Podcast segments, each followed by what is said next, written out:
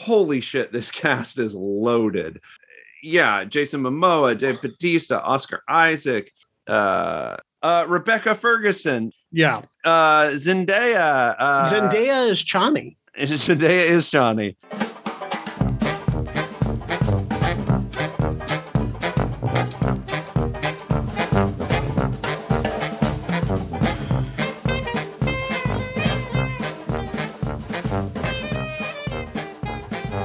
Welcome to another episode of the McGuffin Podcast, the movie review podcast that dreams are made of. Keith Foster, San Diego, November. That's right. And you are Cassidy Robinson. You are recording from an undisclosed location in the Rocky Mountains, and you're a you're a little punchy tonight.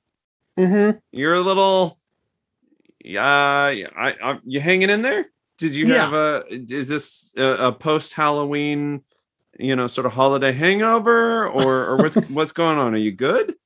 Not exactly. I mean, I do have way too much candy in the house because I am the only one consuming it. Uh huh. Um, did Did you get trick or treaters? I did not. I did Okay. not. Uh, the the placement of my apartment uh, does not face the street, and my particular building just kind of looks like a house from the Mhm. outside. So Yeah. So pe- people probably aren't going to go around back. no, they have to go all the way around back, and even then, it doesn't. It just looks like the back door to a house. It doesn't look like a separate door to a separate apartment. So it it's kind of a whole thing, but I sort of also appreciate that because I don't, um, you know, necessarily want to be that accessible all the time.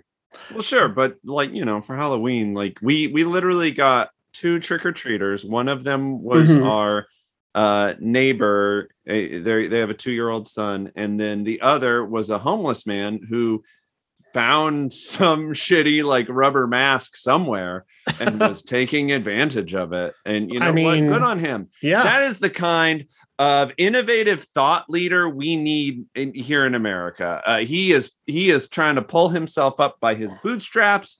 Uh, he he is he is doing it. He is working for his candy. Yeah, for sure. I mean, if if uh, if there's one day a year where folks are just giving away food, might as well take advantage of it. and Stock Right? up. Yeah, I mean, for him, he was like, "Fuck Thanksgiving. This is great. I get a little fun size Twix." On the other hand, you're also on a weird sugar high the entire time and makes your sleep schedule real, real weird. On this episode of the podcast, uh, we're going to be reviewing the new Dune. We're doing it. We're doing it. We're, We're doing it. and I, I apologize to everybody for that. I don't. Um, I I'm sick of it. This is a rate. You are. I'm being silenced. Cancel culture has gone too far. and uh, at the end of the podcast, uh, we're going to be doing uh, your streaming homework, um, another round starring Mads Mikkelsen. Yes. Yes. Last year, the the year that didn't. I, I felt like I had more of a Halloween last year because all I could do was sit around and watch horror movies. So I I watched a lot last year. This year, I felt like I hardly got to any. Hmm, well, but yeah, uh, before we get into all of that, I did want to. I was thinking about uh, title sequences Mm-hmm. and movie intros. Mm-hmm. And I guess we'll kind of get into a little bit of discussion between the difference between the- those two things. Yeah, I because you said title sequences and like in movie intros. I and you- or yeah, okay because so- sometimes it can be sort of both. You know, like sometimes Well, like, do movie you, do you will. count a cold open? uh, yes, if it leads into a title, if it leads into something. Well, I'll I'll, I'll explain when I get to one of mine. But Okay. um, Oh, okay. All right. but yeah, so you know, I left it a little open, but I wanted to talk about some of our favorites. You know, what are some of the iconic ones? Um, I ended up coming up with a lot. Uh, we're going to limit the official list to, to three each as usual. I Um, but I do well. have a lot a, of runner ups. So um, I kept thinking of more as I was remembering. And there's one decade in particular that keep popping up, which was interesting. Oh, interesting. Because uh, most of mine are uh, fairly modern.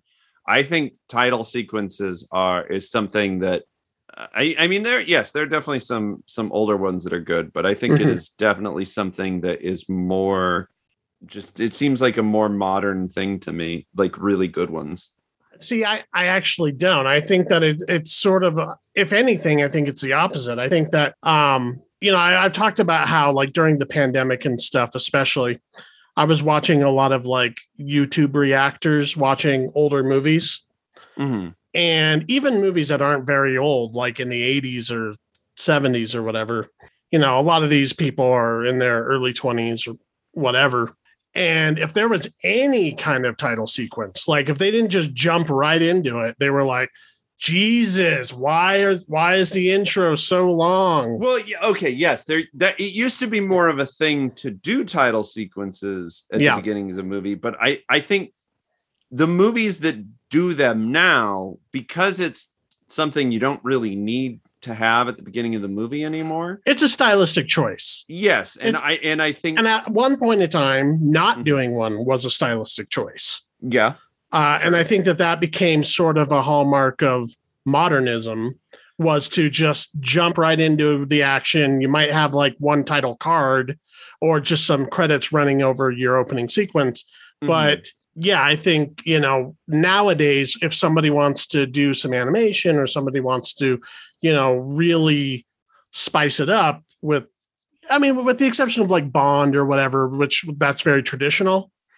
Um, nowadays, it's a stylistic choice to do one. Yeah. Exactly. And, and I think that's why nowadays they see they tend to stand out more to me is because if they're doing it, they're like weaving it into the fabric of the movie the way that Yeah. They're they priming necessarily do you back in the day. for the experience. Yeah. I mean, I the only one who really does them like, you know, like classical, you know, is uh Quentin Tarantino because he's got such a hard on for his nostalgia. Sure. Uh, but you know, he, his are also very intentional. yeah. Um, anyway, let's let's get into it. We we're kind of dancing around it. so what's uh, what's one of yours? Where do I go with this? Do I do I do my big daddies? Yeah, go big. I would Okay. say go big. Uh, I'm gonna say Watchmen. Uh, Zack Snyder's Watchmen. Now, Zack Snyder, we talk a lot of shit on him on this podcast, and and that's kind of why I think I want to include this. he is our um, whipping boy.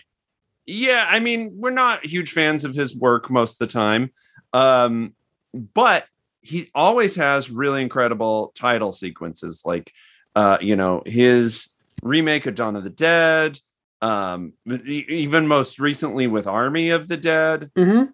Um, but the the one like the best thing I think he's ever done is the Watchmen title sequence. uh, the way he like weaves the history of the Minutemen into this, you know, really cool looking music video. Like Mhm. you, it's very easy to watch the beginning of Watchmen and just go, "Oh fuck, Zack Snyder gets it." I, the rest of the movie, I think, is kind of a counter to that argument. Right. But uh, you, the title sequence is just stunning. It's so well done. Uh, I love the the vintage kind of cheesy looking costumes of Mhm. people, uh, down to to um, Bob Dylan's uh, "The Times They Are Changing." Like it is, it's brilliant. It's really well done. Uh, so Yeah. yeah, As a piece unto itself, the movie notwithstanding, that is um that is done well. That and sequence. and that's why I think of it because I- yeah. you know, I there's I mean, there's some stuff I like about the Watchmen movie, but for the most part, I'm pretty lukewarm to it. yeah, Uh, same here. It's definitely not his worst no, no, thing not at that he's ever done. The problem is it's, it's he's adapting the comic book Bible. And so, you know, it's I mean, we'll get into some of that kind of stuff when we talk about Dune when it comes to like fans and expectations and things like that. But but yeah, I think that uh that that that intro does stand out from the rest of a lot of his work. Yeah. Uh, okay, what is what is one of yours? All right. Uh, I'll I'll start with the one that um, got me on this wavelength. That got me thinking about this segment. Uh, Okay. One of the movies I watched this this October that I hadn't seen was the original Blob from 1955, Oh, okay. and it has the most fun opening credit sequence for that type of movie ever. I mean, it, it kind of has like a cheap kind of animation, um, Saul Bassey kind of thing happening in the background, Okay. um, with this Burt Bacharach sort of like comedy song, even though the movie takes itself relatively seriously. I mean, it's sort of tongue in cheek, but sort of isn't. It knows it's a B movie, but it also is kind of like doing it. It's not entirely parody. Uh, but the Burt Bacharach song is definitely like it's this very like bubbly, upbeat. You know, here comes the blah blah blah. blah. Like it, you just have to watch it. It's it even if you don't even watch the rest of the movie, just watch the first like two minutes of I've it. never seen either of the blobs. I hadn't And- either. It's a big oversight on my on my part. I always meant to, so I was like, let's just do it. So I watched them back to back. I watched the 1955 and the 1988. uh, Um, and they are both a lot of fun and really cool in their own ways. Um, but I think that uh yeah, that that blob title sequence is I was just like, okay, let's fucking do this. All right. cool. I mean, title sequences. I I like a good title sequence Mhm. because it, you know if it's done well, it gets you like just immediately into the movie. you can actually kind of lead into a fairly like long and unadventurous first act if your title sequence is good enough to sort of at least give you a promise for more to come. Yeah, yeah, I agree. All Uh, right. Okay. What's another one of yours? Uh, my next big one, and this was the one that that I when you suggested this seg- segment, this is what I immediately thought of because it has just stood in my mind since. Mhm. Um, now I think a uh, a lot of superhero movies do really cool title sequences. It's it's kind of a you know a thing of the genre, right? Um, I didn't Uh, think of that many, and I tried tried to rack my brain for ones that had them, and I I mean. Outside well, of a uh, couple, well, you you can say yours, but I didn't think of like a, bunch. Did not flood my brain. Well, I- think there's more than you realize. Um, maybe not as much with the MCU because that's a little more standardized. Mhm. Um, but the one that has always stood out in my brain was the title sequence for Spider-Man 2. And the reason I loved this one so much is uh, it retells the story of Spider-Man 1 That's right. Yeah. but with this amazing like Alex Ross art where Mhm. he depicts like these key sequences. And so the title like the credits are set up like the like the first movie like with the webs and all that.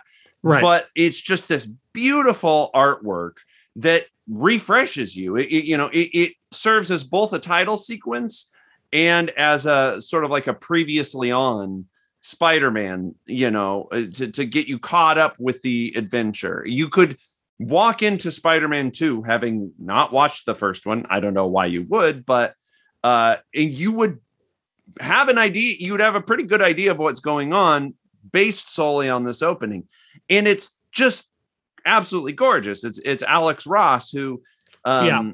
For our listeners who don't know, he is uh he's a very photorealistic comic book artist yeah. um which you know sometimes i'm not as necessarily keen on in actual comic books uh because he has a very like golden age style but um right. but with like you know these kind of watercolor uh uh, uh yeah. aesthetic Or sometimes oils and stuff, and he he oftentimes uses live models to work Yeah, from. he's- he's one of Yeah. uh the few comic book artists who I think most people would acknowledge could also double as like fine art because there's just like and, and that is not a dig on comic book artists uh it's just the level of of craftsmanship is Mhm. is clearly very well done Yeah. and it definitely lends itself to this style of like live action versions of, of superheroes because he's able to you know like depict Tobey Maguire and Kirsten Dunst uh, in just these beautiful artistic renderings. So that that was my superhero uh, movie pick. I mean, Watchmen is a superhero movie as well. That's true, but it's different. we all know it's different. Fuck off. Okay. The this one is one of my favorites.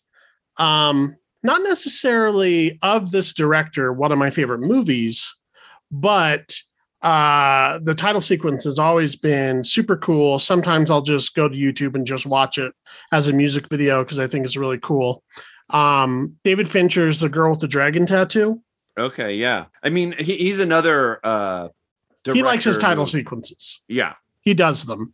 Yeah i mean all of his movies have an interesting one whether the the one with the dust brothers from from fight club or the uh the nine inch nails one for seven Yeah, I, I like that one because it it kind of like shows you what the killer is like doing. yeah it- yeah, kind of like you don't you might not even realize it when you first watch it, but it's like you know it, this is all John Doe working on his stuff. So I, I think that one's particularly cool to me.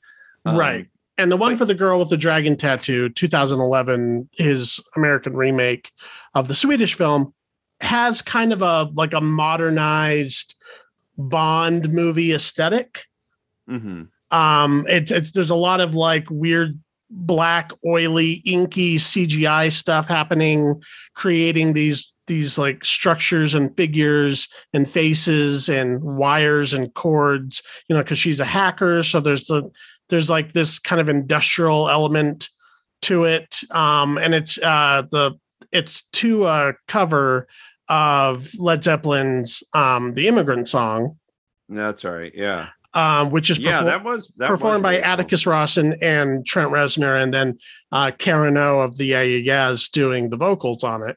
And if you, I, I'm there. Led Zeppelin's a band, like one of very few bands that I think just like just don't cover their music. Like there's some mm-hmm. bands, I think like the Beatles, you can cover their stuff. The Stones, you can cover their stuff. Whatever, you can do your own stuff. But like Zeppelin, Queen, there's a handful of others. I'm like, just don't Well, because it I- never so sounds I, as good. But I, think I it- like this cover. I Yeah, actually I- do like this cover. I, not to get on too much of a tangent about that, but I, I think it's when uh kind of when the style of the artist is so uh weaved into the songwriting itself, right? Like Yeah. the Beatles were they were amazing songwriters. So they were able to write a song that any asshole could play on an acoustic guitar and it would sound good, right? Whereas Led Zeppelin, Queen, like you said, th- there's such a performative quality to kind of Mhm. their songwriting that I, I think maybe that's kind of why Yes, it, the the performance is is half the point. it's part of it. Yeah, it's Yeah. it's But in this case, I think that this like weird industrial rock version of it kind of works. Uh, Karen O's voice um, instead of uh, Robert Plant actually kind of fits um, in her own weird way, and and I think that the with along with the visuals just creates something eerie and interesting and unlike you know the the more blues rock version of it that Zeppelin did but yeah, so I I really love that title sequence. Again, the movie itself, it's it's okay, it's good. yeah. it I was- I tend to prefer the Swedish one. that's probably um, why why I didn't think of it because now that you bring it up, I definitely remember that like title sequence. um, Yeah. but I mean, it's was well both- made. If you've never seen the Swedish one, it's a good dark thriller. But it's I tend to think that the Swedish one just sort of has a bit more grit and raw yeah, I- I quality to it. I, yeah, I didn't hate it, but I also didn't like you know it was it was good. yeah, yeah. It was it was kind of Fincher on autopilot, but um, I mean that's still better than most people's movies. Yeah. Uh okay. So for my last one, we're gonna do like an honorable mentions, right? Oh, for sure. Yeah, yeah. okay, because yeah, I have a shitload, but I do want to go with one that isn't a superhero movie because I like I said, I found thought of a lot that were superhero movies that I'm like, yeah, this is incredible. Um this one's a deep cut. Uh, and the reason I'm picking it, it you know, like earlier, I kind of like looked up some movie intros just to like kind of get my brain working and just to remember so, you know what i mean Yeah, if it looked as cool as you remembered. yeah yeah and one that i did not see like come up on like anybody else's lists uh but it always stood out to me as a kid was national lampoon's christmas vacation um, oh, I don't know if I can recall that off the top of my head, but I, So I assume it- it's cool. it's i mean it's not cool like you know like the immigrant song or Mm. uh you know watchmen or anything like that but it's this uh it's like this cartoon of santa Yeah. claus and he's like sneaking in the house but like everything kind of goes wrong for him and I That think was a just- thing. That was like a late 80s, early 90s comedy thing for a I while. I think it went even further uh, like uh i think maybe pink panther yeah, Pink Panther had one. Stop or my mom will shoot. Don't tell mom the babysitter's dead. A lot of these have these little animated intros with like the characters like acting like the Looney Tunes, and then you know something would fall over on them, and somebody's Yeah. name would be behind it or whatever. Well, th- this one stood out to me because it it wasn't anything that would actually happen in the movie. It was it was uh, you know it was about Santa Claus, a cartoon Santa Claus. Yeah, He's like trying to get into the house, but it just everything goes wrong. Like he falls off the roof. He uh, accidentally puts his hand in a in a broken Christmas light and like electrocutes himself Mhm. and it's it's just silly and charming and you know it's got the christmas vacation theme song playing over it just i think really gets you in the mood for a fun christmas classic i i think it kind of establishes you know like this comedy of errors that you're about to watch um but i don't know it just and maybe it's because i saw it when i was a kid and you know cartoon equals quality when you're a kid sure. um but it just always stood with me and and every time i watch that movie it's one of my favorite parts Okay, yeah. I mean, I can't think of it off the top of my head. I can. I I vaguely remember that it was animated. It's- as soon as you like rewatch the movie you'll be like Mhm. oh yes i remember this Yeah, I mean, it, it, I'm kind of conjuring it now that you bring it up, but um, just always one of my personal favorites sure, sure. Uh, this one is probably the most off the beaten path, but I think it is kind of something. The Coen Brothers raising Arizona. So- are you so are you including like the the intro like voiceovers? Yeah. So the first, the first, uh, I think it was like in the Guinness Book of World Records at the time or something like the longest wait in a movie before the before you see the title or something. I think it's something like twelve minutes of the movie it- goes it's by like the whole setup and like the whole of the whole thing.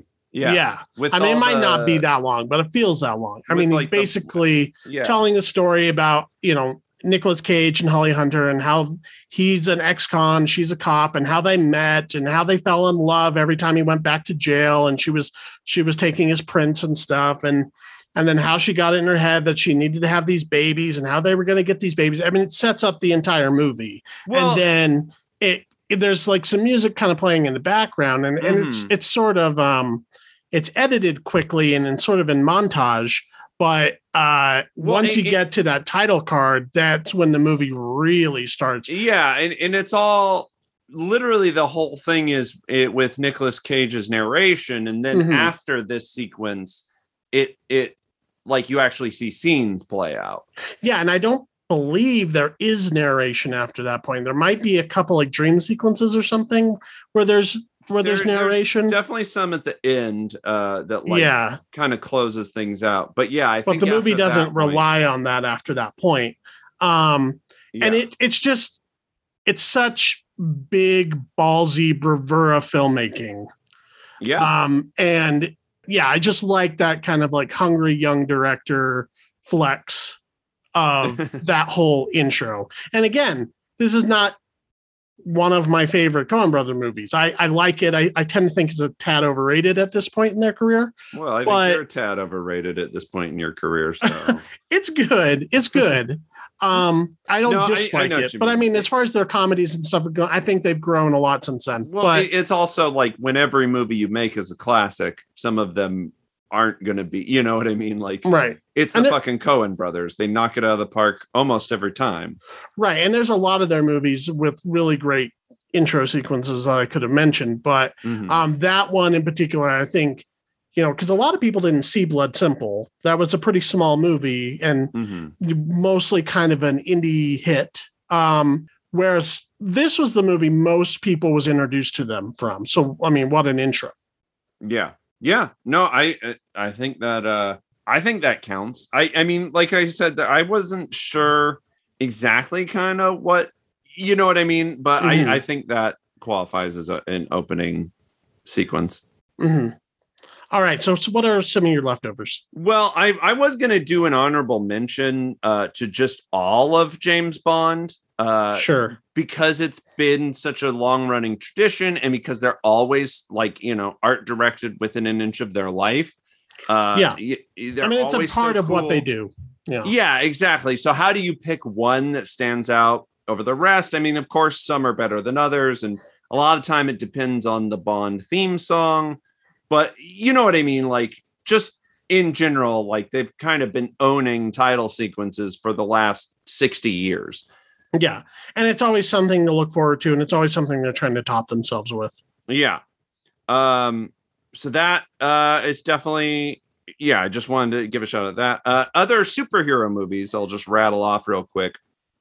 Um, X-Men Wolverine Origins, literally the only watchable part of that movie is the opening sequence, and it- Okay. it's pretty cool with like Sabretooth and Wolverine like fighting through all these various wars throughout time um and and just like time progresses but they're just like fighting in a different war. It's pretty cool. Uh also shout out to the deadpool movies. Um very meta very like they're literally joke titles. Hmm um but you know really really fun.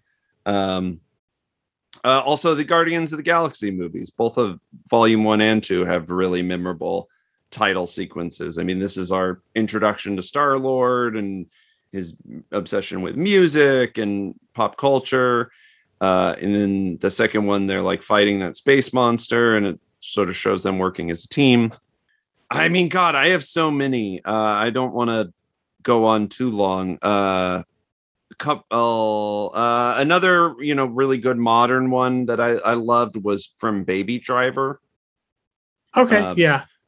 where it like it's almost like a musical number. The way he's like walking through the town and the the credits are like Mhm. timed with the music. It's very cool. Yeah, I don't want to go on too long. I have so many. Okay. Yeah. I'd also put, uh, as far as Edgar Wright movies, um, I put the, the, the intro sequence to uh, At the World's End on my short list as well. I, I really like that one. I don't remember that one. It's the one it, it it shows him when he's younger. Him and his friends when they're younger, they're doing the pub crawl and and yeah, I uh, remember the cold open. I don't remember like a the ti- a title sequence. well, it's kind of all part of it. Okay. Um, All right. Okay, so these were the ones that were my runner ups. Uh, my best friend's wedding has a really fun, memorable one.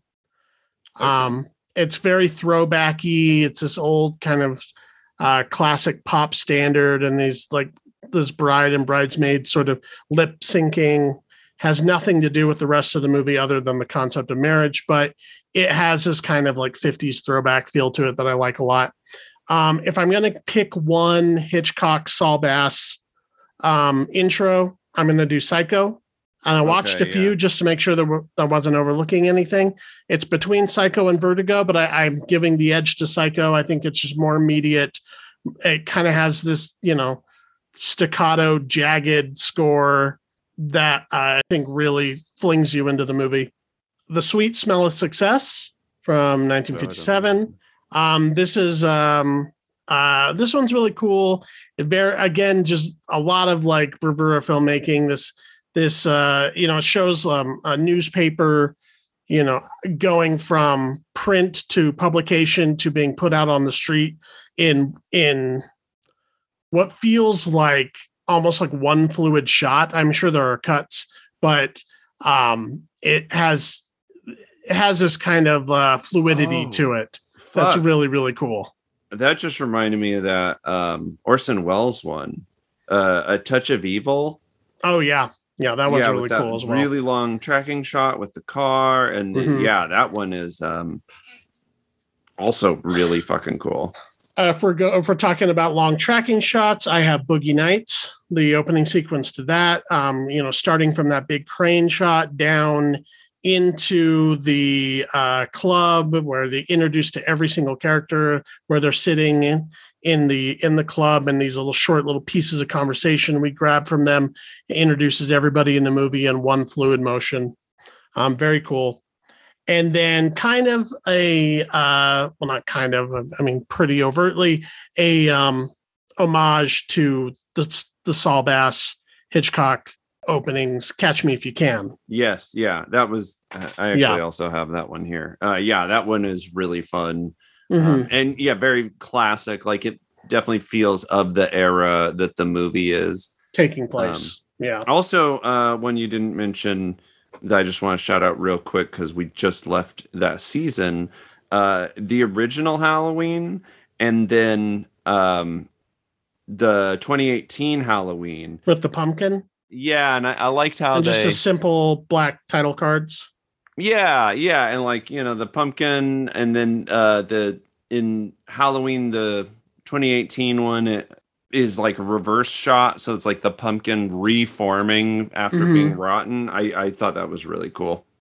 The Hmm. way that they they were like in conversation with each other. for sure so if anybody else has uh any favorite title sequences that they remember um hit us up on social media at uh MacGuffin Pod on Twitter or Instagram and tell us some of your favorite ones. Yeah, Um, I, I mean, there's so many out there. Like we, you know, we only Touched on it. Yeah. touched on it. Yeah, I for There's I'm sure there's plenty in animation that I didn't even think about. oh god, yeah, You know, Disney and whatnot. Um, but I was trying to sort of limit myself. Um, let's go ahead and talk about Dune. Let's go ahead. Uh, doing it. uh, this was supposed to come out in 2020. hmm Um, it's been shelved for quite a while. Finally came out a couple weeks ago, hmm 2021. Did you see it in the theaters or at home? Uh, of course, I saw it in theaters. Okay. Did you see it in IMAX or did you see it in a regular Um, digital no, theater? we did not see it in IMAX. We went to one of the theaters with reclining seats because I knew how long it was, Uh-huh. and uh, so we wanted we wanted the comfy seats. You want to be comfortable for sure. Yeah. Yeah, which Do you want to try and describe the plot of Yeah, this uh, half of Dune? yes, I do want to set it up. Um, Dune is a, a complex Machiavellian story Mhm. uh, about these, you know, houses vying for power in space. Mhm. um, specifically the House Atreides and the House Harkonnens. Um, House Harkonnens have been in control of the Dune planet Arrakis for some time, but House Atreides is becoming too powerful. Uh, it is becoming uh, too strong within the universe that it threatens the galactic empire itself. So, by imperial decree, the Harkonnens are forced to leave the planet Arrakis, uh, and the Atreides will become the new stewards of the planet. Now, this is a big deal because Dune is the sole production in the universe of spice, which is a hallucinogenic drug and also uh, uh, allows them to fold space, uh, allowing for space travel to become possible uh, Yeah. uh, for you to, to to travel light years in an instant. it's Um, essentially fuel. It's essentially oil. it's yeah, but it's super fuel. It's like yeah. it, it's literally like if oil could put you in a plane that would you know take an hour to get from LA to Beijing, right? It is. Right. I didn't I didn't mean literally in the in the the makeup of the substance. No, no, I, I know. But what it is, uh, you know, what how it functions in as a MacGuffin in the story. In space politics, yes, it is. yes, Uh, uh, it is a it- finite resource. in a, yeah, a very important uh, resource for space. So, and as the movie goes on, you know, there's there's Game of Thrones style houses uh battling for supremacy there's treachery there's in in all of that is uh, this young man paul. Yeah. who is uh heir to the house of atreides um he is uh duke leto's only son. Uh paul is played in this movie by timothée chalamet. Mhm. um, Oscar Isaac plays his father, uh, Duke Leto, and his mother is played by Rebecca Ferguson, uh, Lady Jessica.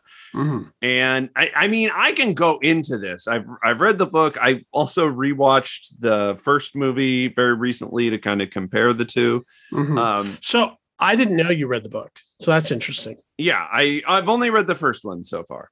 Um, but yeah, so Lady Jessica is this Bene Gesserit space witch. Um, and the Bene Gesserits are important. They are this order of uh of of all women who basically go around the universe instilling into cultures this idea uh, uh their religion this idea that this chosen one uh, uh and he will essentially become a, a space messiah Yeah, uh, that will unite the world or the worlds, the various planets in peace. Uh, and, you know, in this prophecy that they have kind of manufactured, uh, which is very interesting, uh, it will be the, the first male to wield the powers of the Bene Gesserits. Uh, so Bene Gesserits are fucking cool. They're witch Jedi things, right? Mhm. uh, they can read thoughts they can see the you know visions of the future and uh, the women can control the sex of their their offspring. So lady jessica goes rogue and makes a male heir to duke leto. Her she is the concubine uh, of duke leto. And she loves him so much that she goes off the reservation and she makes a male heir even though you know the prophecy is not supposed to come true. They're trying to manipulate it so that they will have control over who the male heir will be but you know she she made this this boy and he paul and he seems to have these some of their abilities uh some uh, you know he can use the weirding voice he gets visions of the future um you know so there's this idea well uh, you know he can't possibly be the space messiah is he no maybe but Right. he's not right so there's because this whole chosen one prophecy going on as well right in the- because according to them, I mean, according to the world of the story, the prophecy is sort of bunk anyway, but yet he's still having these weird visions and he seems to know certain things he shouldn't and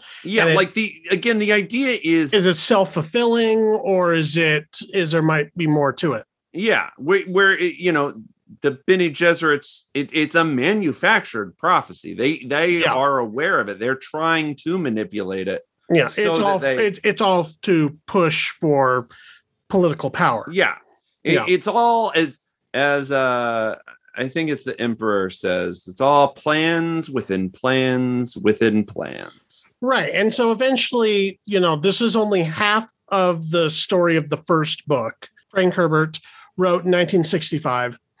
And, you know, it, it, it has a sort of a climactic point where the rubber hits the road with all these political machinations. Yeah, I think Um, I think it finds a, a pretty natural ending. Uh yeah, we- some people complain about the the exact spot they decided to stop, but I I thought it worked well enough, and I it left me wanting more, which isn't for this type of thing not a bad thing. especially when it's two and a half hours long. This is a long fucking movie. This is a long movie, and it, it is pretty front loaded, and I think that um, for people who do have a difficult time with this, it's going to be because the first half of this two and a half hour movie is fairly slow.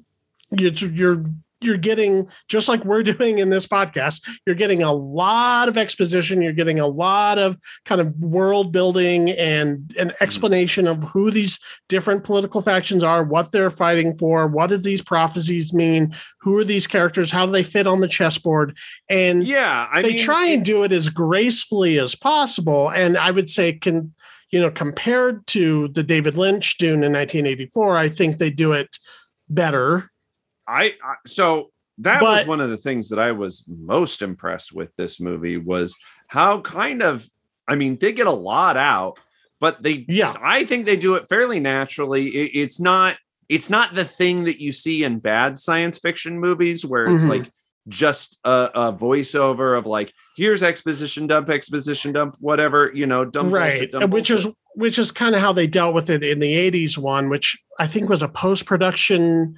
um, studio interference kind of choice because you know David Lynch he doesn't necessarily care if you understand what's happening in his movies, but um, studios do, um, yeah. especially if they're trying to make the next Star Wars. So. Sure. And the, and the way they dealt with the exposition is they gave everybody a separate um, internal monologue, and it kind of makes for pretty clunky uh, info dumps all throughout. I honestly don't hate it. uh, I actually, I'm an apologist for the original movie. I so I saw the first movie first. I, I saw that before I knew anything about the world of Dune. Mm. And I was like, all right, let's, you know, let's give it a shot. Uh, I was kind of dipping my toes into the David Lynch waters. Yeah. And, and I thought it was fun. I'm like, this is, it's clunky at times. Uh, yeah. but it's also really fucking cool at times. And and is mythic in a way that this movie never really tries to be.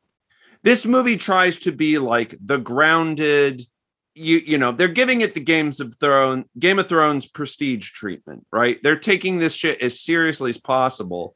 Yeah. And the, you know, the 80 the 80s one has a bit more of the space opera about it. So Yeah, it's a big B movie yeah and so i think you know there is fun to be had in in the first one but yeah i mean they're two different i mean even though they're adapting the same material kind of um they're pretty two different creatures yeah you know you're looking at like kind of more of a post star wars post masters of the universe you know guys in rubber suits kind of movie mm-hmm. versus um, this, which has this the Denis Villeneuve who yeah, directed it's, this it's post Christopher Nolan, post uh, Game of Thrones. Yeah, you know. I would say there's definitely sort of the specter of early Ridley Scott kind Absolutely. of vibes. Yes, hell yes, there is. Um, um yeah, it, it, it's it's honestly yeah, just two different approaches, but it's a much more austere, serious uh, but what I think is interesting is, is approach both versions, and and I won't talk too much about the the '80s version. Um, mm-hmm. I I just kind of did that for my reference.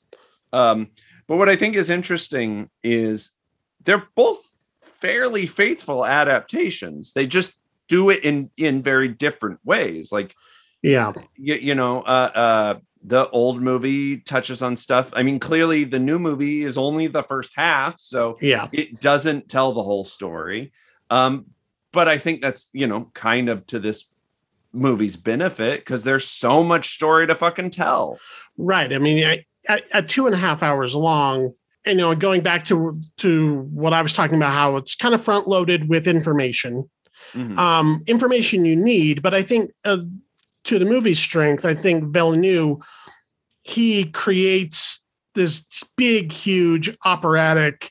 I mean, a visually stunning world. Yes, absolutely. Um, like that, if you're not engaged necessarily with what's going on, there is more than enough at. to look at.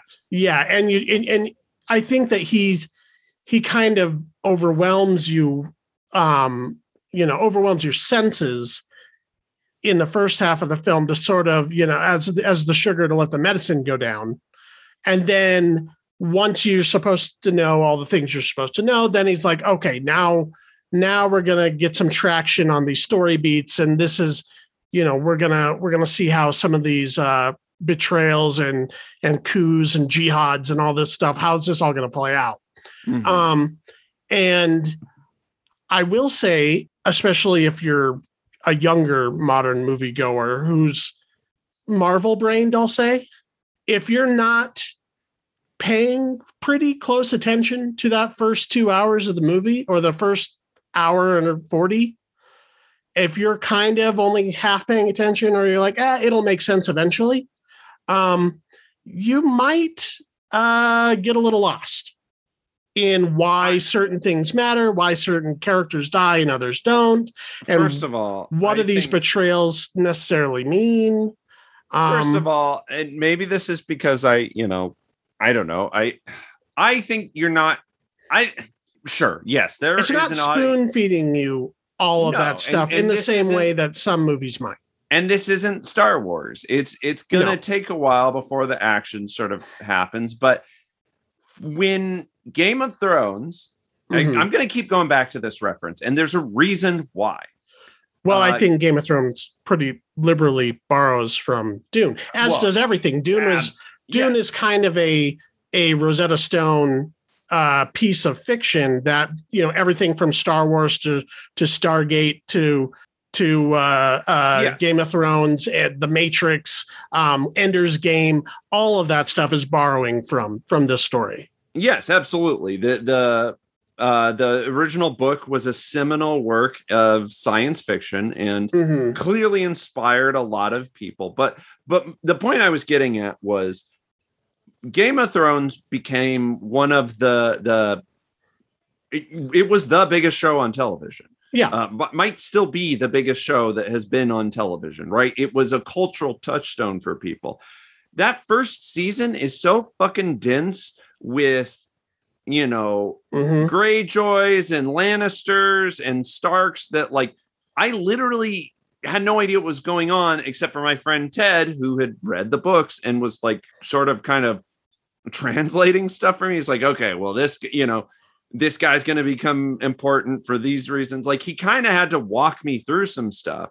Uh-huh. And I don't think that I'm the only one who who had to do that. But for a show like that to become, you know, one of the the, the biggest show on fucking television, As big I, as it is. I think you're yeah. not giving enough credit to an audience that yes, they might be into the Marvel movies, but they also were into fucking Game of Thrones. Like That's they- true. they- That's true. I and, and it it's kind of weird how bifurcated media is in terms of the sophistication of storytelling between television and film these days. yeah, but I think people walk into a theater expecting one experience and then they watch something like Game of Thrones expecting another. and I- Uh, And I yes and, and, no. I mean, and I think there are some people who are going to I'm not I'm not I first of all, let me just throw this out there. I really, really liked this movie a lot. I, I'm not. so I'm this not- is this is not necessarily even a criticism more so as just kind of a precaution this isn't like babby's first you Yeah, know it- space it's- opera it's not Star Wars. It's it's Yeah. not The Force Awakens. It's not uh you know these kind of it's not as fast, it's not as poppy. Uh, it's it's a different kind of spectacle. Um but I'm just saying I think you're not giving people enough audiences enough credit. I yeah, sure. There will be people who don't who aren't that into this. That's fine. They can go fuck themselves. Uh, I I would recommend if you can, you know, if you're comfortable, get that theatrical experience because yeah it forces you to put your phone away. It forces you to, you know, it's To pay literally this attention. big fucking screen that you have to focus on. yeah I, I do think, yeah, if you're trying to like scroll on your phone while you're sort of half watching it, it's probably going to be pretty dry and not make a lot of sense. But, uh, but I appreciate that it demands your attention. That i do you- too and i i don't think that it, it's it's not like you're like you know building a rubik's cube the whole movie in your head it's it's not puzzly in that way but And it, I don't think it's it is boring. asking you to pay attention to who's who and what they're there for Yeah, but but I think it does it in interesting ways. I don't think it's Mhm. it's a boring build, but it's it's a it is a build. It is a slow build. yeah Uh, I I don't think it's you know uh, pun completely intended. I don't think it's as dry as the sands of Arrakis. We're doing it. We're doing it. We're doing it Uh, all. Um, when, when we were watching this in theaters, though, I do have to tell you that I don't know what happened, but like the AC broke or something halfway Yeah. through the movie. And so by the end, it literally like it was fucking 4D storytelling because it was so hot in the theater that we were just like, Jesus Christ, we need to get off of this sand planet.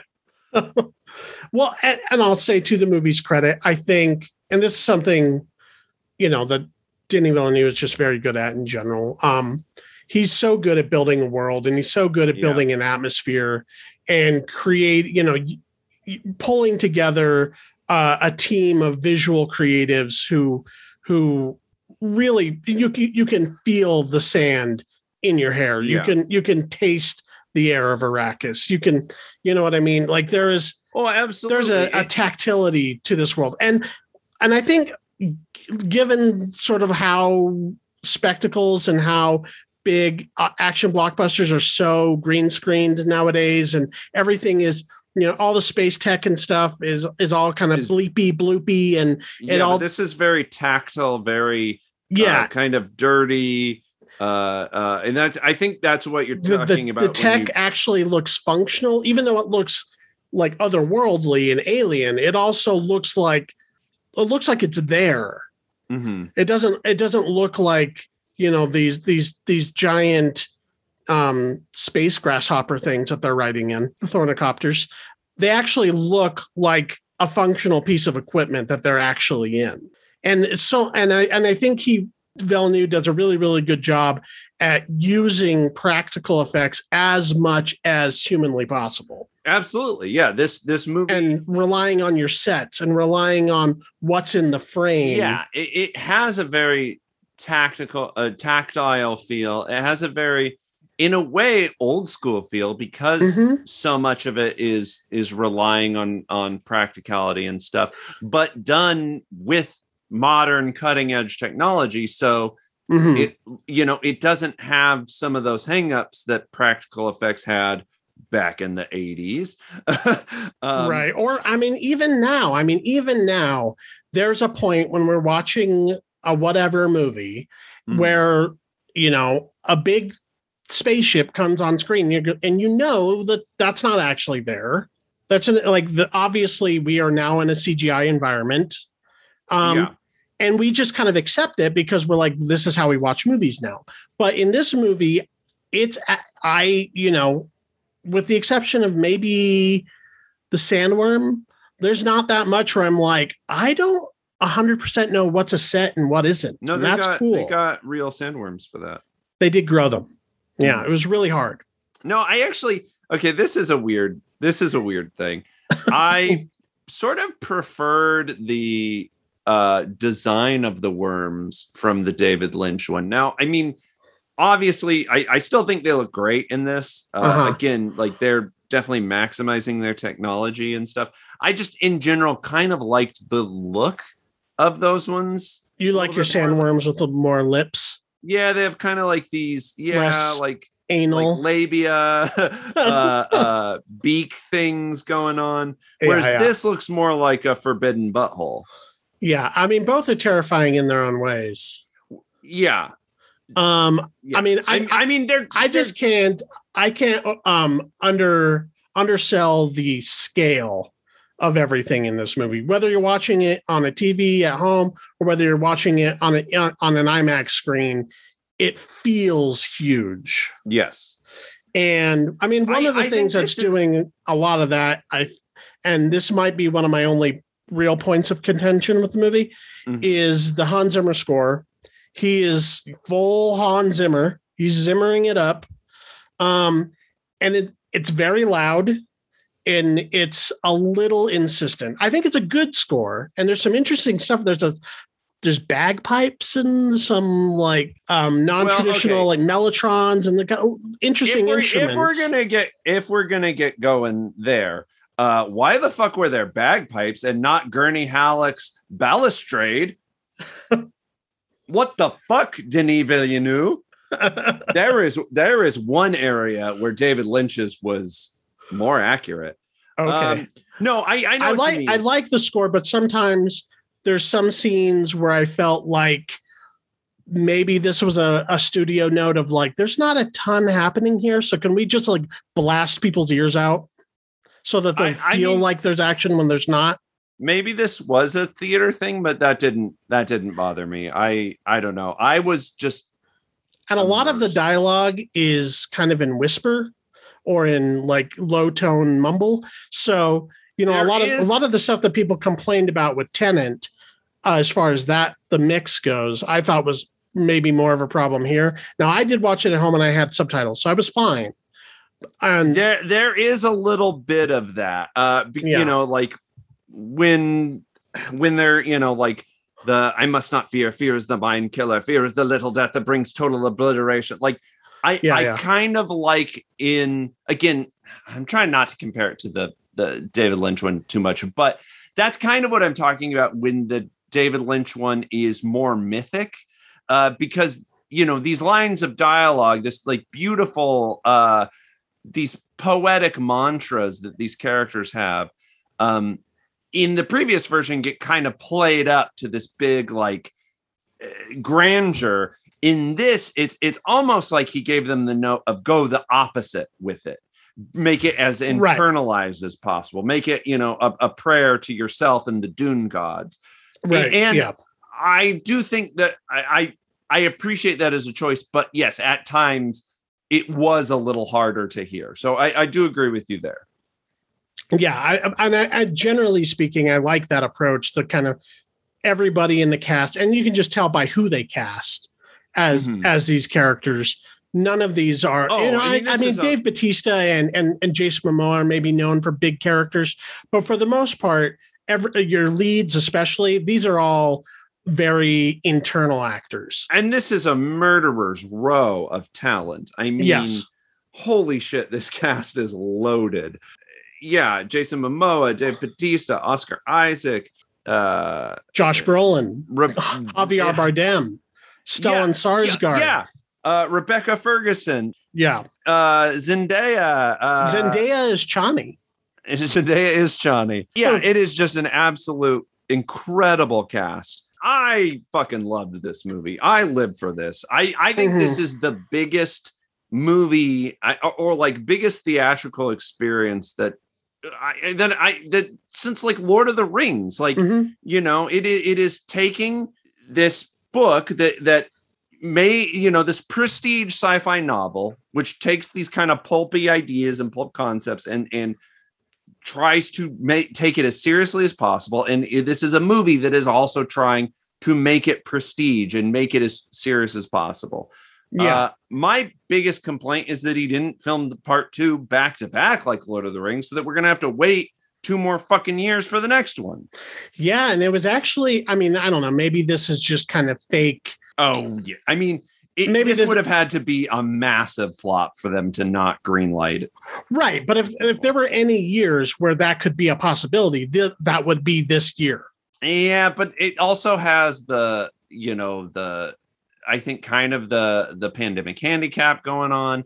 Right. I mean, there's a lot of things, and and also it's pr- it, it was day and date with uh with HBO Max, which could have hurt it. There were a lot of things that made it a little bit more risky than it would be otherwise. Sure, yeah, Um, but but if it had been you know as big of a flop as David Lynch's Dune, then yeah, there a sequel would Yeah, not and every once in a while, there are movies that are very big that don't do well. It's true. Um, I mean, uh, uh, what was Annihilation was like famously kind of a flop, yeah, I, and it was a and- great movie. I mean, it, totally underseen. Doctor Sleep with uh, uh, Rebecca Ferguson. Who, It's true, but I, I feel like a movie on this scale, I, I think just from the trailer, you can tell this is like a oh, I have to fucking see that in theaters. kind yeah, of. it was event. It was event filmmaking, and I'll say this. I mean, of this is like the first movie in a long time that like tapped into that. Holy shit, that's just fucking cool. yeah. like part of my brain like the totally uncynical just along for the ride soaking in the visuals I actually care about this world. I care about these characters. I want to see where this goes. Well- I'm in.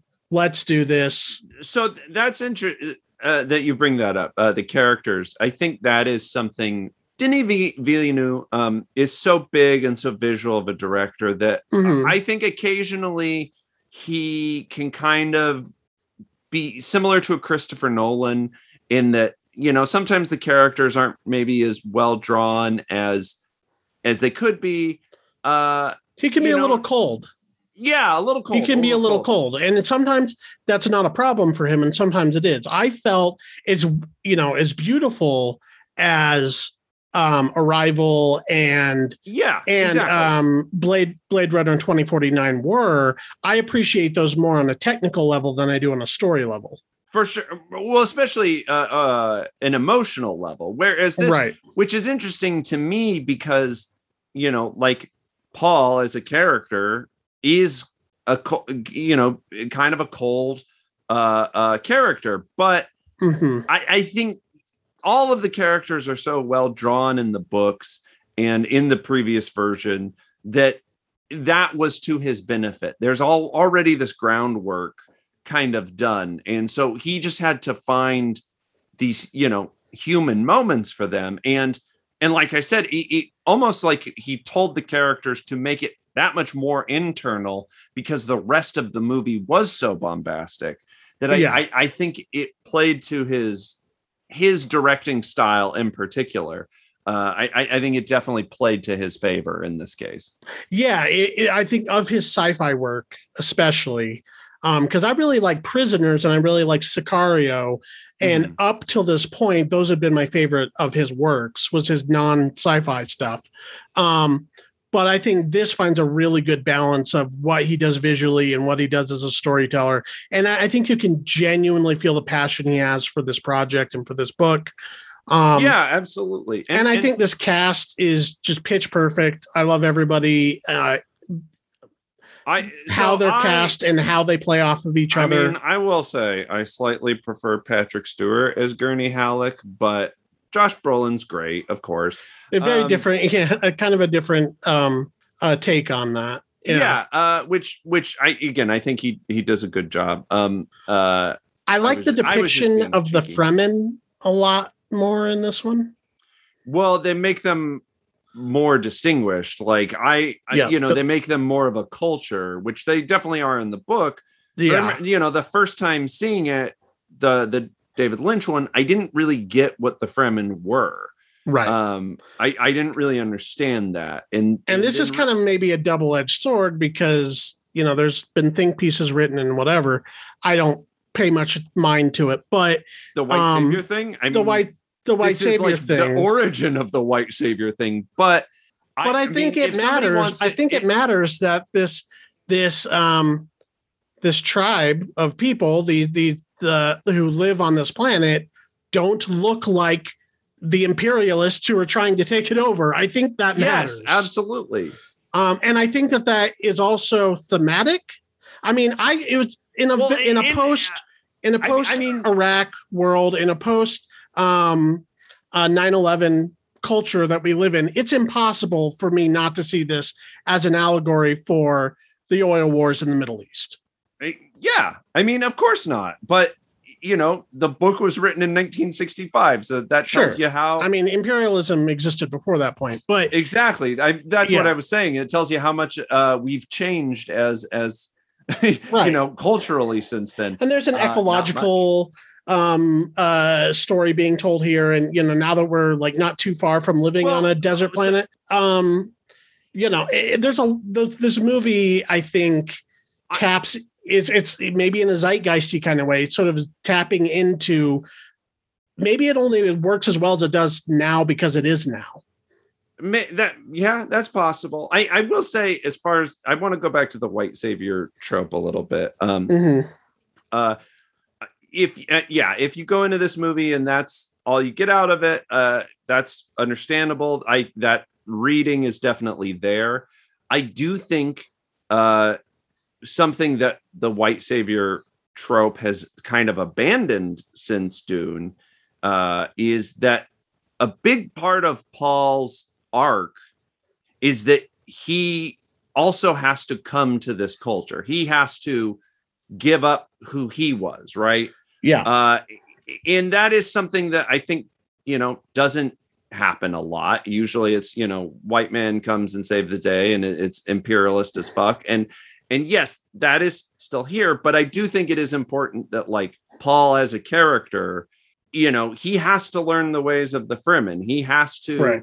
uh uh respect and that's what separates House Atreides from the Harkonnens is he's you know even Duke Leto who doesn't go as far as Paul is will you know His father he values life he values their culture he values you know maybe it's strategic. Maybe it's because he knows that they'll make strong allies but he's also you know genuinely a good dude. He's more worried about the people on the spice freight on the spice harvester than the spice harvester which is you know very different than the harkonnens. It, it- it is also a humanist tale in that aspect. So you know i yeah. you and people have made the comparisons to um to uh Lawrence of Arabia as well as you could see something as modern as like Dances with Wolves and that type of thing as well. exactly. So there, there is a little i think a little more respect to it than just writing it off as you know imperialist shrill. But you know again if that's your interpretation that's valid. I think that there, at least in this interpretation, in this version of the movie we're getting, um, or this version of the story we're getting, I think that the movie's self-aware enough yeah of those of those things to to not just present it at face value, but to also sort of critique it at the same time.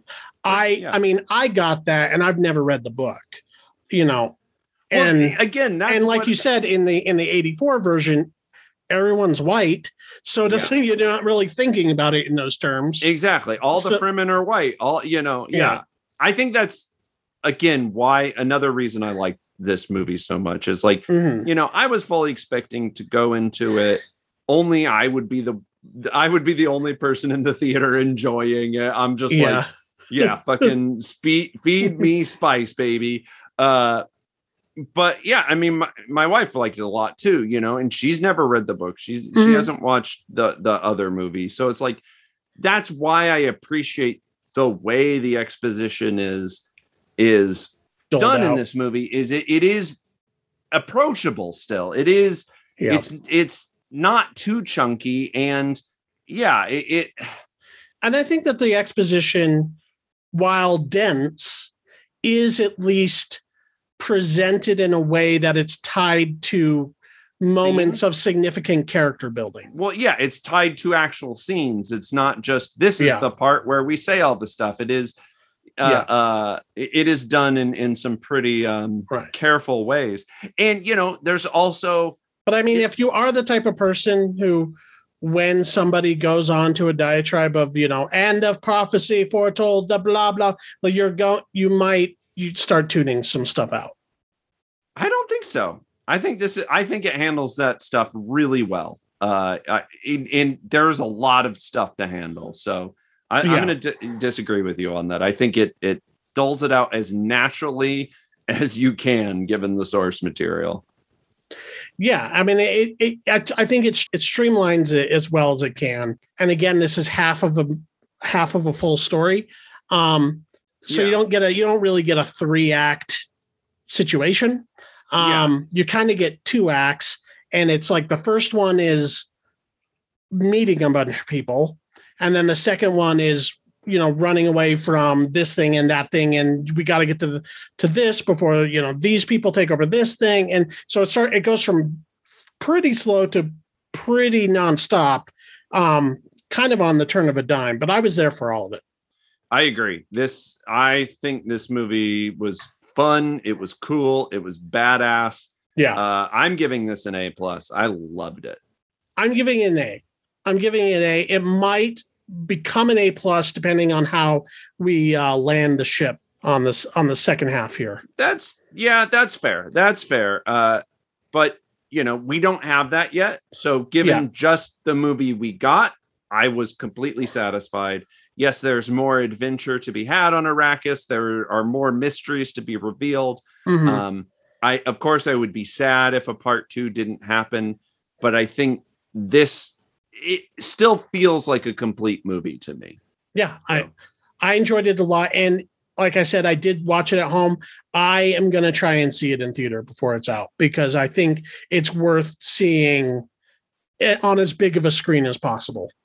I I agree. And this is one of those movies where 10 years, 20 years from now, people are going to be saying, I would love to see Denis Villeneuve's Dune in a theater. Yeah, like wouldn't it be cool to see Lord of the Rings in a theater again? Of Yeah. course. Yeah. I that's what I mean. I think this feels the most like an event movie we've had like that since. And, Right. and I'm fucking here for it. for sure.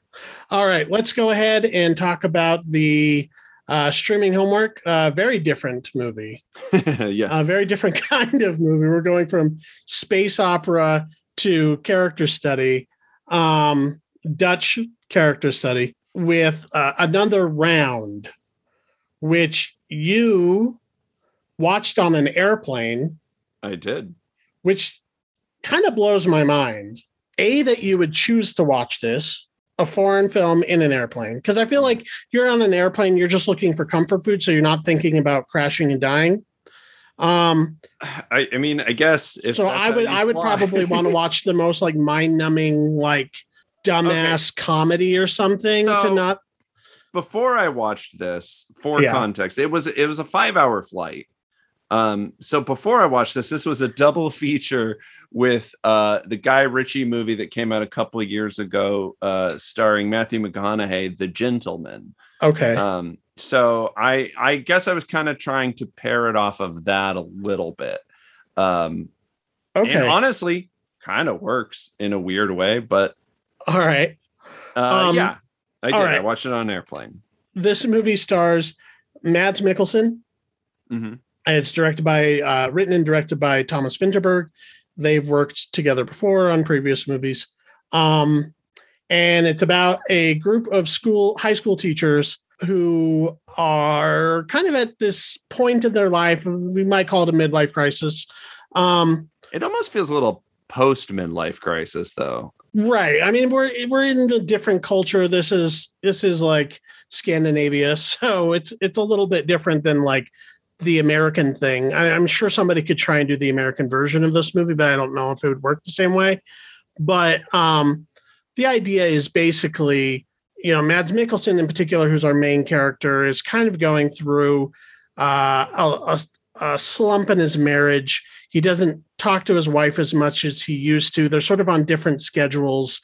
Um, they're dealing with their teenage kids and stuff, and it's and he's dealing with work, and he just you know the life is sort of drained out of their marriage and out of his out of his uh, passion for his job.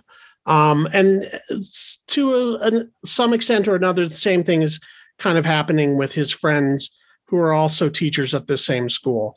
And they go out and they they drink and they they talk. And um, the subject comes up from one of them that they had read somewhere or or had heard from some philosopher or sociologist or scientist or something that that people actually perform better if they have a a 0.05 blood alcohol content um Like all the time. yeah, if you can maintain just like a light buzz all the time up until eight o'clock p.m., uh, which they arbitrarily decide because that's when Hemingway would quit drinking after writing all day, Mhm. then they might be able to sort of function better because they have so much fun when they're out drinking that um, they wonder why can't they feel like that all the time. So, as an experiment, they decide to sort of put some ground rules down how they're going to be doing this. They all buy little alcohol blowers so to know where they're at at all times in their in their system. Um, they take a little something something to work in their bag um, and they just try and maintain a functional buzz throughout their school day and in the beginning of the story it does seem to have some sort of positive effects. They all sort of get into their work a little bit more, inspire the kids a little bit more. They're listening to their lectures a little better. Um, they uh, relate with their students more. Um, and you also discover that this town that they live in, in um, Danish town, I don't know exactly where they are, it's some sort of port town. Um, there, there's a heavy drinking culture that starts at your teenage years. Well, and so yeah, generally, uh, you know, in in most, you know, uh, Anglo cultures besides America, um, drinking isn't as taboo right um, and generally so it can the, start earlier yeah generally yeah. the the drinking age is a little lower most places 18 yeah. yeah and actually that's relatively new for american culture because before i want to say like the early 80s or late 70s or so there were the the 3.2 bars or whatever where kids could drink watered down alcohol oh i didn't know this was a, maybe not everywhere but maybe a per state kind of thing. They did away with it eventually It became universally 21 years or older for any amount. But um, there was a point in time where you could go to these like they call it near beer, and um, people you know people our parents' age would go and have like shitty watered down beer and just have to drink three times as much of it to get a normal yeah. drunk. I mean that's that's the Utah effect right there. Well, that's that's what that is still there but I'm talking about this was like a kind of a cultural teenage thing. Yeah, um, I, which I is no longer exists in America. The the idea that like you know lower alcohol percentage isn't going to keep people from getting drunk. It's just going to get them to drink more. Yeah, liquid. I mean, it's it's, it's kind of silly, but yeah. Um, but it, interestingly enough, uh, Vinterberg does this this thing where he he he opens the movie with this teenage partying bar debauchery and then he he uh juxtaposes that with you know these stuff shirt square teachers um sort of sipping on their champagne talking about how much their lives suck mm. um and i think he's you know we, it, it ends it sort of bookends in a similar way as well yeah. but uh, as you might guess as the story progresses their their their tolerance starts to exceed the what they originally planned they were going to have per day. Yeah, and, different and people kind of take it further, and they start to lose control. A lot helps more. Yes, yeah. if a little helps, then a lot helps more. Yeah, and it it, it starts to affect their lives in different ways. Um, but uh, yeah, I mean, this was this was your presentation. What did you think of this movie? Yeah, I just I think it's a really interesting movie. I think the concept is really interesting. Mm-hmm. Um, that was what hooked me was just you know the long line of of four teachers decide they're going to you know do this experiment to stay partially drunk. It's like all right, that sounds fun enough. I didn't exactly know what I was getting into, um, uh, but yeah, I liked it a lot. I think it's a really interesting uh, character study about you know growing older and mm-hmm. and you know the things we do to to find happiness and to be you know to stay youthful mm-hmm. um uh yeah i think i don't know i just there was something about this movie that was really just interesting to me and then you know the the hook if the hook isn't enough you know, it's a great character study with an excellent performance uh, by Mads Mikkelsen. Um, I wasn't familiar with anybody else. I'm, you know, they're all Danish actors. Yeah. Um, but they're all great. Uh, yeah, and very distinct. I mean, there's a lot of different personalities here. Yeah. Um, uh, Thomas Bo Larsen has been in a lot of other Vinterberg movies. Okay. Um, he plays the coach, who's kind of the most like brash and obviously has a problem. Yes. Yeah. Yeah. Yeah. But also very um, kind-hearted. He, you know, he has this. There's this this nerdy little boy in his soccer team, and he's trying to sort of help him along. And yeah, you know, there's yeah. that that scene when the kid asks if he can have a sip of his water, and obviously he's he's infiltrating some sort of alcohol in it. So Yeah, he, like, forces some other kid- or something. Yeah, he f- forces some other kid to give him water, and it just creates this, this awkward moment. Yeah, I mean, there's there's a lot of uh uh I think you know there's a lot of humor in this movie. That's why you know it's Yeah. it's not totally a drama. That there's definitely drama to be had. There's definitely a lot of dramatic tension, and it's not like a gut buster. Um, Yeah, it's not like hilarious, but you know, it has a lot of light humor as as well. yeah. I mean, in Scandinavia, this is like The Hangover. Like this is this is as lighthearted as it gets. But, but um, but yeah, I, I what I what I always appreciate and what I always think is kind of funny is you see, you know, you see these actors like Stellan Skarsgård or like Mads Mikkelsen um, in these films from their homeland, and they get to play like teachers and adults with like actual lived in experiences and lives. And then when they come to america it's like you're a bond villain or you are an alien or you know it's like you you don't get to be a normal person. You I you mean- get to be a mad scientist maybe. To, to- it's so true. Uh, to be fair, Mads Mikkelsen is one of the best Bond villains, but yes or uh, hannibal lecter or whatever but yes, to, yeah, it's it's their accent, man. It's so sinister. yeah i mean there he, he he does have kind of an off-putting quality to him but it also sort of plays really well i mean the camera is totally in love with his face in this movie and he does so much performance Oh yes. um you know again very internal actor yeah, and, um, a, and a very you know internal internal movie, and Mhm. uh you know it it's i also like its approach to alcohol and alcoholism. Like it's not totally damning.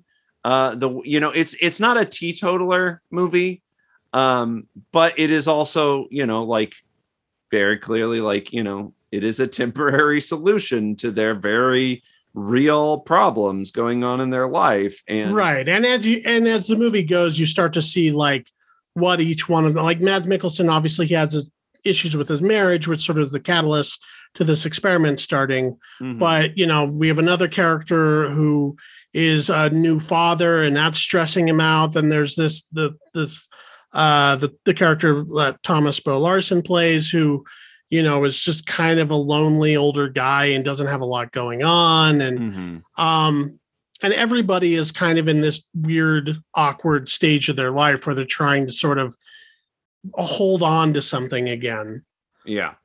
Yeah. And and you know, I, I think you could make the argument that the idea of of the experiment is more impactful on their lives than the alcohol itself.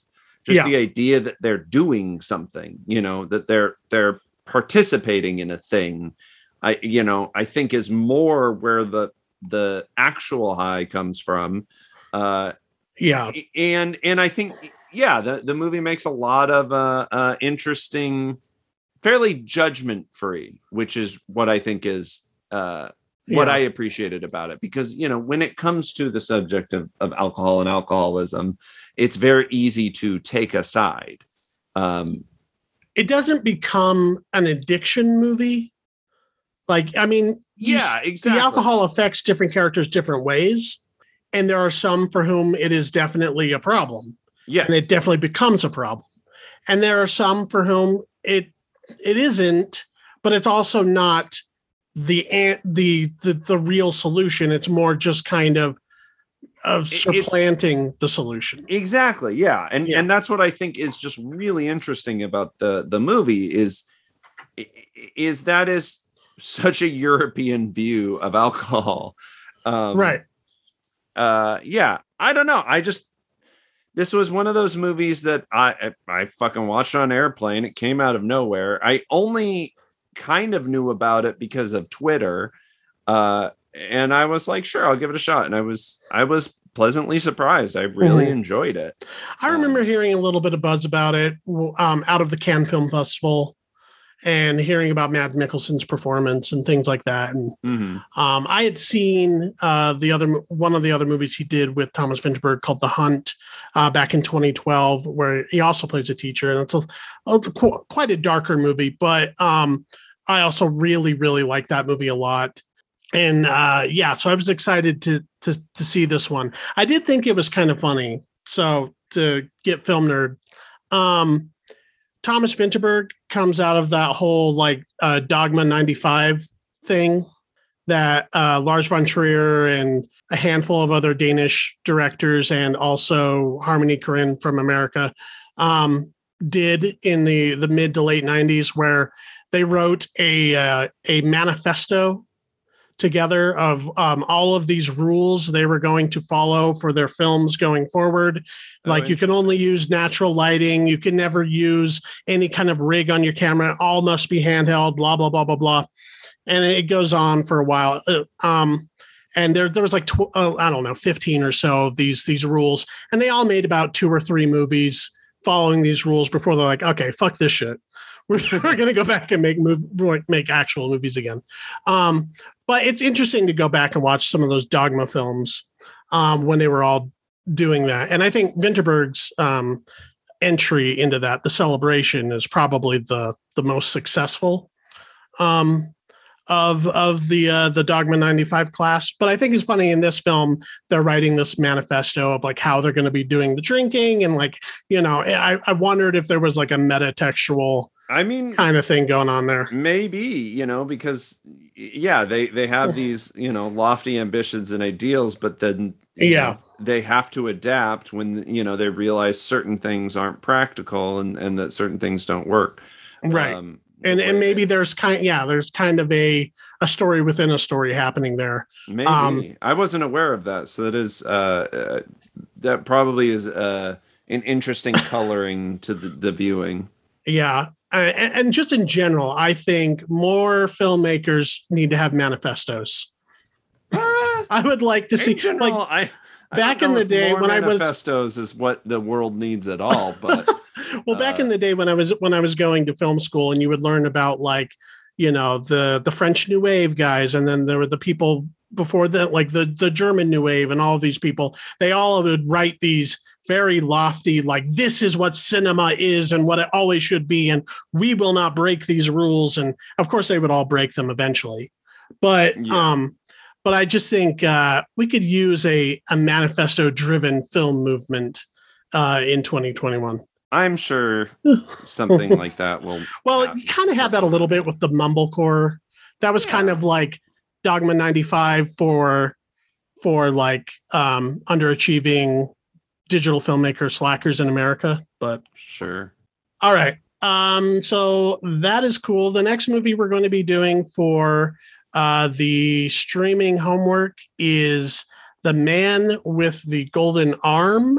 Uh, this is directed by Otto Preminger, uh, who's done a few couple films I, I've also really enjoyed, crime films um, from back in the day. But also, he starred as uh, briefly as um, Mr. Freeze in the Batman series Oh, fun. in the 60s. All right. And if anybody has anything to say about any of the movies we talked about on this episode or previous, you can email us at uh, MacGuffinPod at gmail.com. You can also get in contact with us or DM us on Twitter and Instagram at MacGuffinPod. Uh, you can find us on Facebook at facebook.com slash MacGuffinPod. Uh, you can read my reviews that I do weekly at the Idaho State Journal by Googling Idaho State Journal movie reviews, and that'll take you to the archives. And you can also read the articles and other reviews written by the MacGuffin staff by going to mcguff.in. You'll also see the uh, podcast archives there too if you just want to share the page individually. But uh, if you're listening to us on a podcast app such as Spotify and iTunes or Stitcher Radio, Player.fm, whatever, uh, go ahead and leave us a one sentence review and a five star rating. That would be much appreciated. And uh, yeah, just spread the word. Uh, yeah, and you can follow me on Twitter. That's the social media I'm on most these days for some fucking reason. Um, you can also follow me on Instagram at Keith Foster Kid and my art account at Sticky Note Aesthetic. Yes, you can follow me on Twitter individually at BC Cassidy, both on Twitter and on Instagram at BC Cassidy. Uh, and that is the episode. I must not fear. Fear is the mind killer. Fear is the little death that brings total obliteration. I will face my fear. I will permit it to pass over me and through me. And when it has gone past, I will turn the inner eye to see its path. Where the fear has gone, there will be nothing. Only I will remain. Bye.